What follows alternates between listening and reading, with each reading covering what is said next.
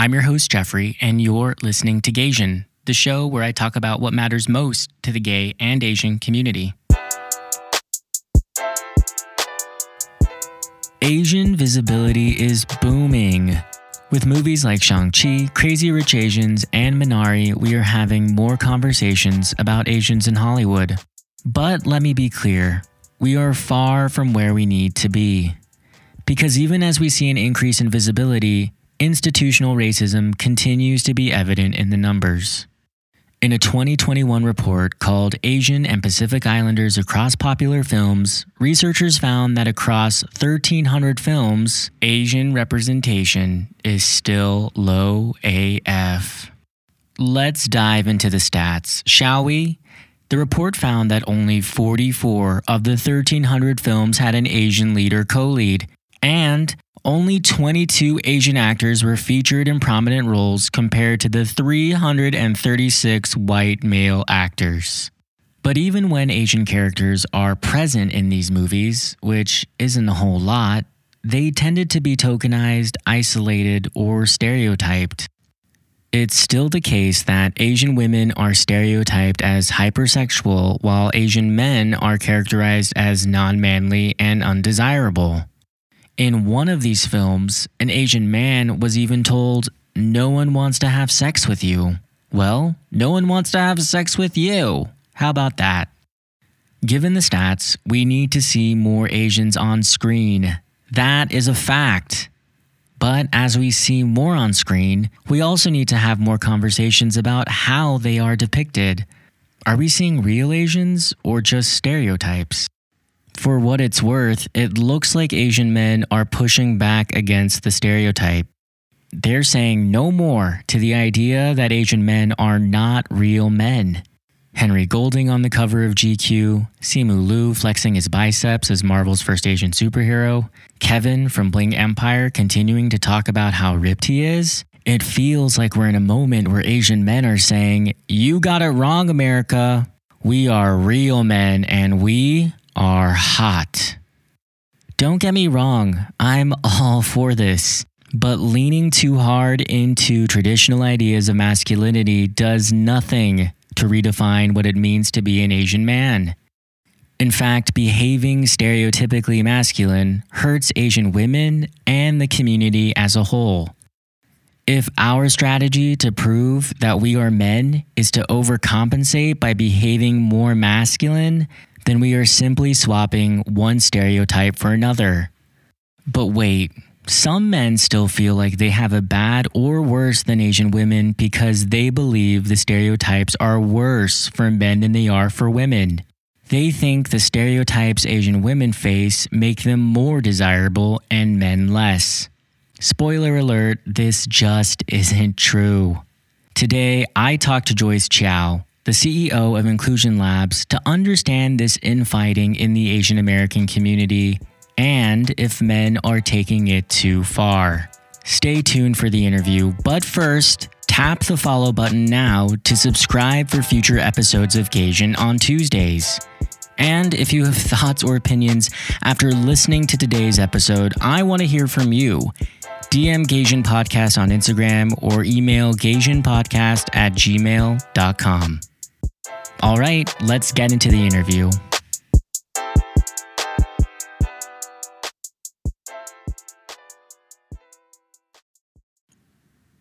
Hi, Joyce. Thanks so much for joining us today. You are the founder and CEO of Inclusion Labs. What is Inclusion Labs? Inclusion Labs is a nine week fellowship program for folks who really care about equity and inclusion and want to explore how to live out those values both in and out of the workplace. And we take a really identity based approach. So we spend a lot of the nine weeks thinking about how we identify, what we learned about what it means to identify in the ways that we do, and then how that understanding then impacts the way we engage with the world and the ways that the world engages with us. So I know we'll get into it, but when you reached out to me about this conversation around gender norms within the Asian community, I was really excited to dig in and, and talk about all of that. Before we talk about toxic Asian masculinity and its impact on women, I want to first acknowledge that the Asian American community has a collective cause.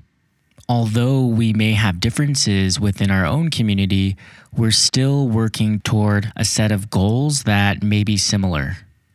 Um, what is a collective cause and what is our collective cause in the Asian American movement? Yeah. Well, how much time? how much time do we? First, I would say that question around what a collective cause is. I think it is a central or shared cause that we are all advocating towards and working towards, right? But that second question of what a collective cause in the Asian American movement is, or the Asian diaspora in Western countries, is a much bigger one. I think the first thing to note there is that the Asian American community is not a monolith, right? Um, and I know we'll talk about this some more, but in the United States, uh, for example, we have these communities from Central Asia and East Asia, South Asia, Southeast Asia, Western Asia. And within each of these subregions are also all of these different ethnic groups with their own histories and cultures. So even the term Asian American or the concept of an Asian American shared identity or movement can feel really expansive, right? And it's it's really hard to define or pin down. And so when I think about the history of the Asian American movement, kind of where it's been and where it's heading, what I see is this coalition of the different communities under the Asian diaspora coming together around collective causes of challenging historical injustices related to exclusion, violence, dehumanization, and just kind of all of the different ways those injustices manifest for the Asian community. And we do this by demanding to be seen and visible and to have our humanity acknowledged. And, you know, even though the stories are not necessarily told, we've been doing this for a very long time. From Larry Itliong organizing for labor rights, Yuri Kochiyama advocating for civil rights, protesters demanding justice for Vincent Chin. And we've shown up in different movements around that humanization and visibility all the way through present day. And, and so, you know, to talk about one piece of that collective cause, as I think relates to today's topic, the work of Asian diaspora actors, especially in the US, for example, it's really an opportunity to advance that visibility and to tell these nuanced stories about Asian experiences that are an important component of the broader rights that we need to also be advocating yeah. for. Even though we share a collective cause, people outside Asian circles may not know that our community has actually a plurality of different identities.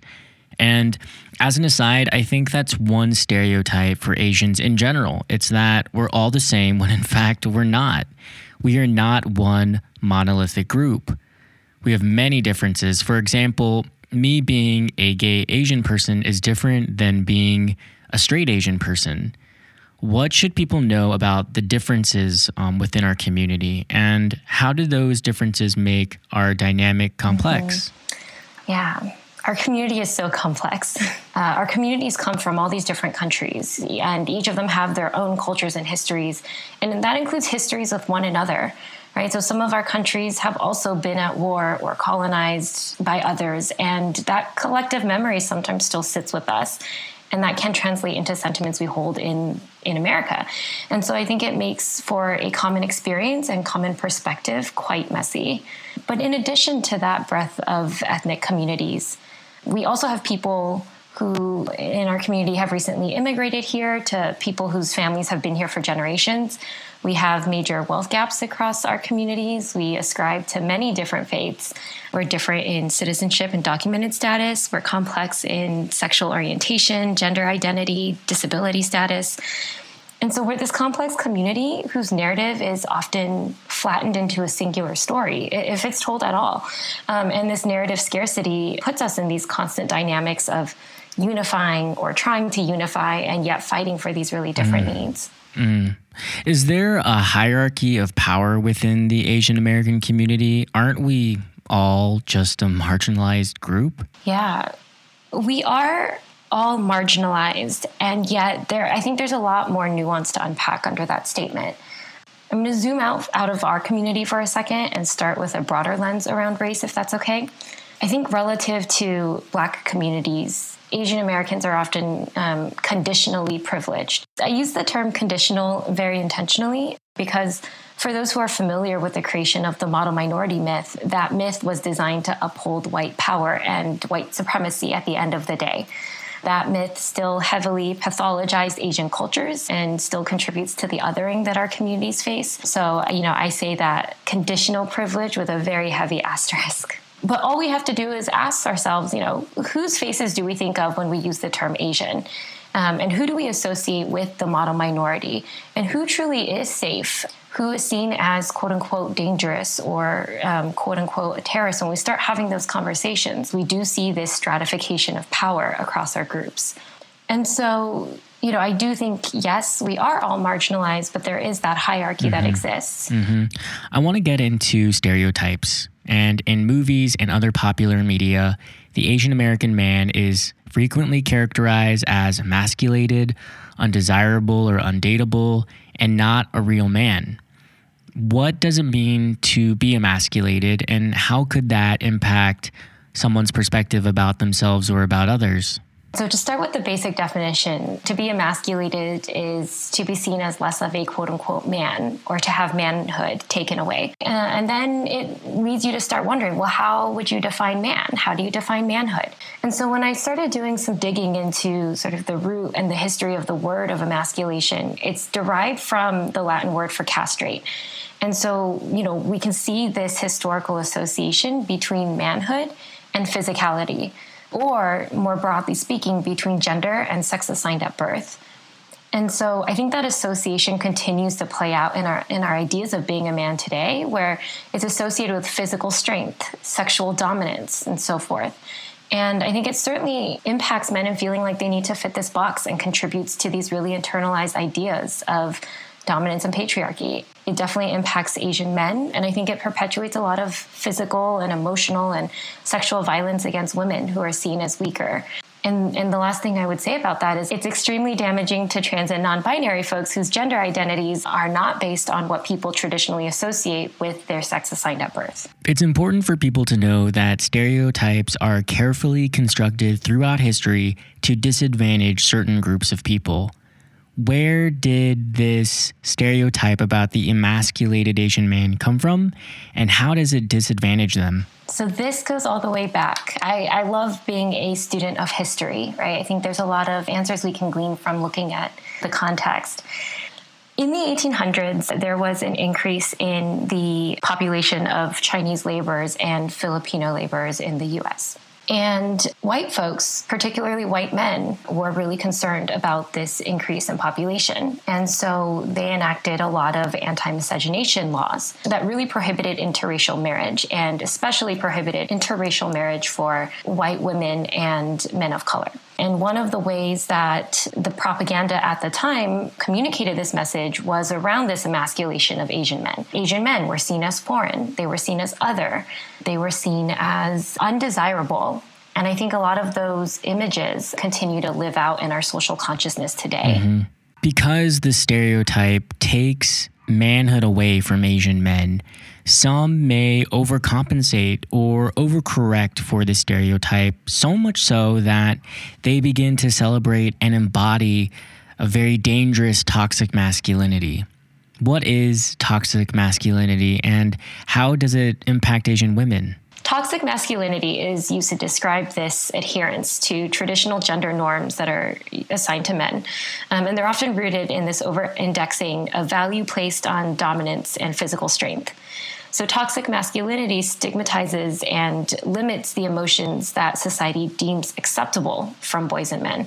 So, for example, sadness and fear are not acceptable, while other emotions such as anger are. Now, toxic masculinity shows up as violence for Asian women in a number of ways. Asian women are stereotyped as submissive and docile, so the, the antithesis of dominance. And so Asian women face this very pervasive and widespread expectation, oftentimes to be caretakers of men who, again, are taught to sort of overpower and dominate. And challenging these expectations can lead to some really dangerous scenarios from domestic violence to sexual assault to physical mm. abuse. Mm-hmm. Some may say that the stereotype against Asian men and women are different, and that the stereotype that women face is actually quote unquote positive, and that Asian women are considered more desirable while Asian men are less. Uh, what do you think about this?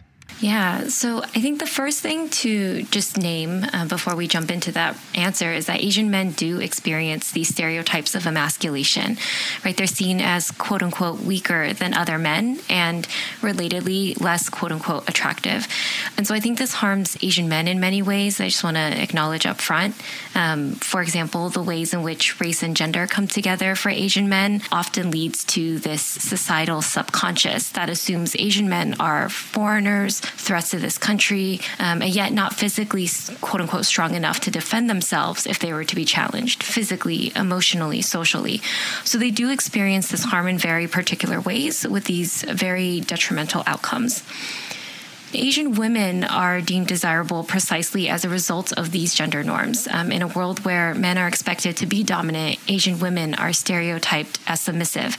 And this serves to reinforce the patriarchy and toxic masculinity, where men are expected to be dominant. So Asian women become desirable in the sense that they provide this utilitarian value to men, which just further reinforces the toxic masculinity that then perpetuates that violence mm. against us. Where does that violence come from? That violence comes from both within and outside of the Asian community. Uh, non Asian men perpetuate this violence, as we saw in the Atlanta spa shootings in March of this year, um, where a white gunman killed eight, six of whom were Asian women, and cited this need to quote unquote eliminate temptation.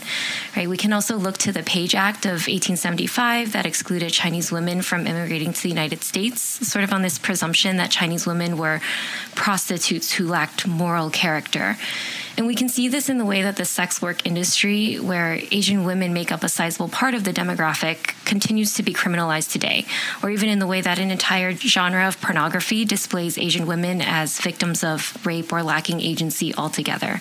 So there's a lot of violence external to our community that we hmm. experience. Mm. What about violence within our own community? I think an important part of this conversation is that Asian men also play a role propagating this violence. And so, you know, yes, they are certainly harmed by racist ideas about Asian men, but it really doesn't excuse the role that many also play in upholding that patriarchy against women. And we see this in the way that Asian men and men broadly expect Asian women to be caretakers of their needs. We see this in the way that Asian men are physically, verbally, or emotionally abusive towards Asian women in their lives, whether or not it's rooted in this idea of overcompensating for emasculation. And then we see this in the way they continue the cycle of harassment and abuse when Asian women challenge this kind of behavior. Even in this conversation around toxic masculinity and its impact on women, I'm acutely aware of the way this dynamic uh, sort of plays out. Just speaking anecdotally, I can't tell you how many times friends in my life have told me that by calling attention to the patriarchy that um, Asian women experience, I'm somehow invalidating the struggles of Asian men. And the expectation is that I should somehow minimize my own experiences to center their perspectives and their experiences. And unfortunately, I just know so many other women in my life who have had men demand the same of them. Mm. It's clear to me that stereotypes have a very real impact and play out in such complicated ways within a community. I want to go back to the stereotype about Asian women as being desirable. Some say that this is positive, but at the end of the day, this stereotype objectifies and disadvantages Asian women. Yeah, and honestly, when I look at it from a true systems perspective, I have yet to see evidence that the desirability for Asian women leads to positive outcomes. That's not to dismiss the struggles that Asian men also experience. The desirability of Asian women contrasted with the lack of desirability for Asian men does create this disparity where Asian women we see are more sought after for dating dating and other dynamics in the relationship realm, but it also propagates significant gender violence here too. Neither does our desirability lead to justice in courtrooms or equity in hiring, compensation, leadership opportunities, labor rights, or anything else systematically. So I have heard that idea before, but I wouldn't say the desirability is positive in any sense that leads to justice or rights for Asian women or even the Asian community broadly. Mm. Do you think that this infighting, men thinking that women have a better this infighting within our community is productive? Is it directed in the right place? And if not, where should we be focusing our efforts as a collective community, even though our experiences may be different. So I do think that this infighting is damaging to our community. And I appreciate the nuance that you asked that question with. Like when I think about the infighting dynamic and whether it's productive or not, I'm specifically thinking about that misplaced aggression and anger that many Asian men direct towards Asian women. Right. So no, I wouldn't say that the blame or the energy is being funneled into the right places right now. And again, taking it back to the history, I know that those anti miscegenation laws were really a tool, an instrument to maintain whiteness and white dominance. And similarly, I think this desirability around Asian women, the submissiveness, the hypersexualization, all of those things also stem from ideas about Asian women when the US was at war and needed this idea of the quote unquote comfort women. And so I think that in both instances, we see that the stereotypes surrounding both Asian men and Asian women were really to uphold white supremacy. So, when we talk about focusing our efforts as a collective community, yes, our experiences may be different, but they are rooted in the same idea of Asian people being dehumanized or exoticized or othered in some way.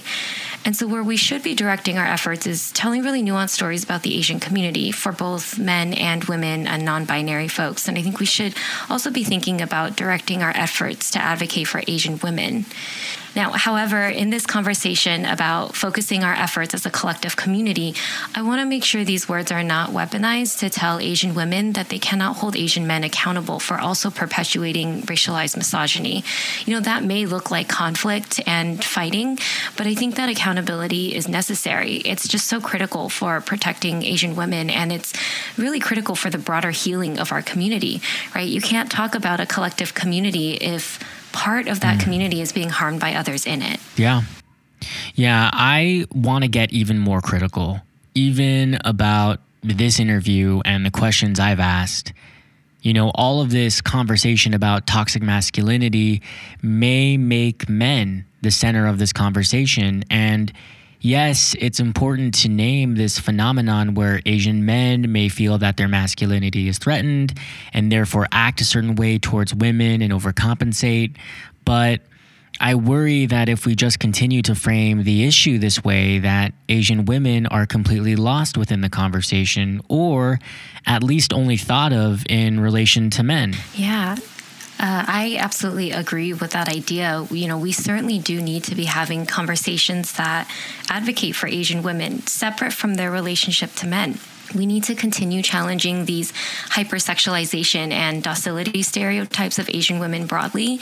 I mean, just one, because we're human in our own right, but two, I also think that in continuing to demand visibility and dignity for Asian women, we also can continue to challenge the stereotypes for Asian men too. But in addition to that, we also need to show up for labor rights and service industries where Asian women make up a large subset of the workforce.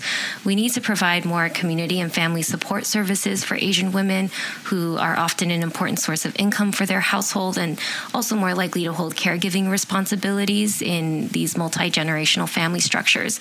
And I think to your point about how to have that conversation, also just as importantly, we need to continue challenging the toxic masculinity that's directed at Asian women. The men in our community can and should see themselves as active participants in pushing back on the violence against Asian women, too.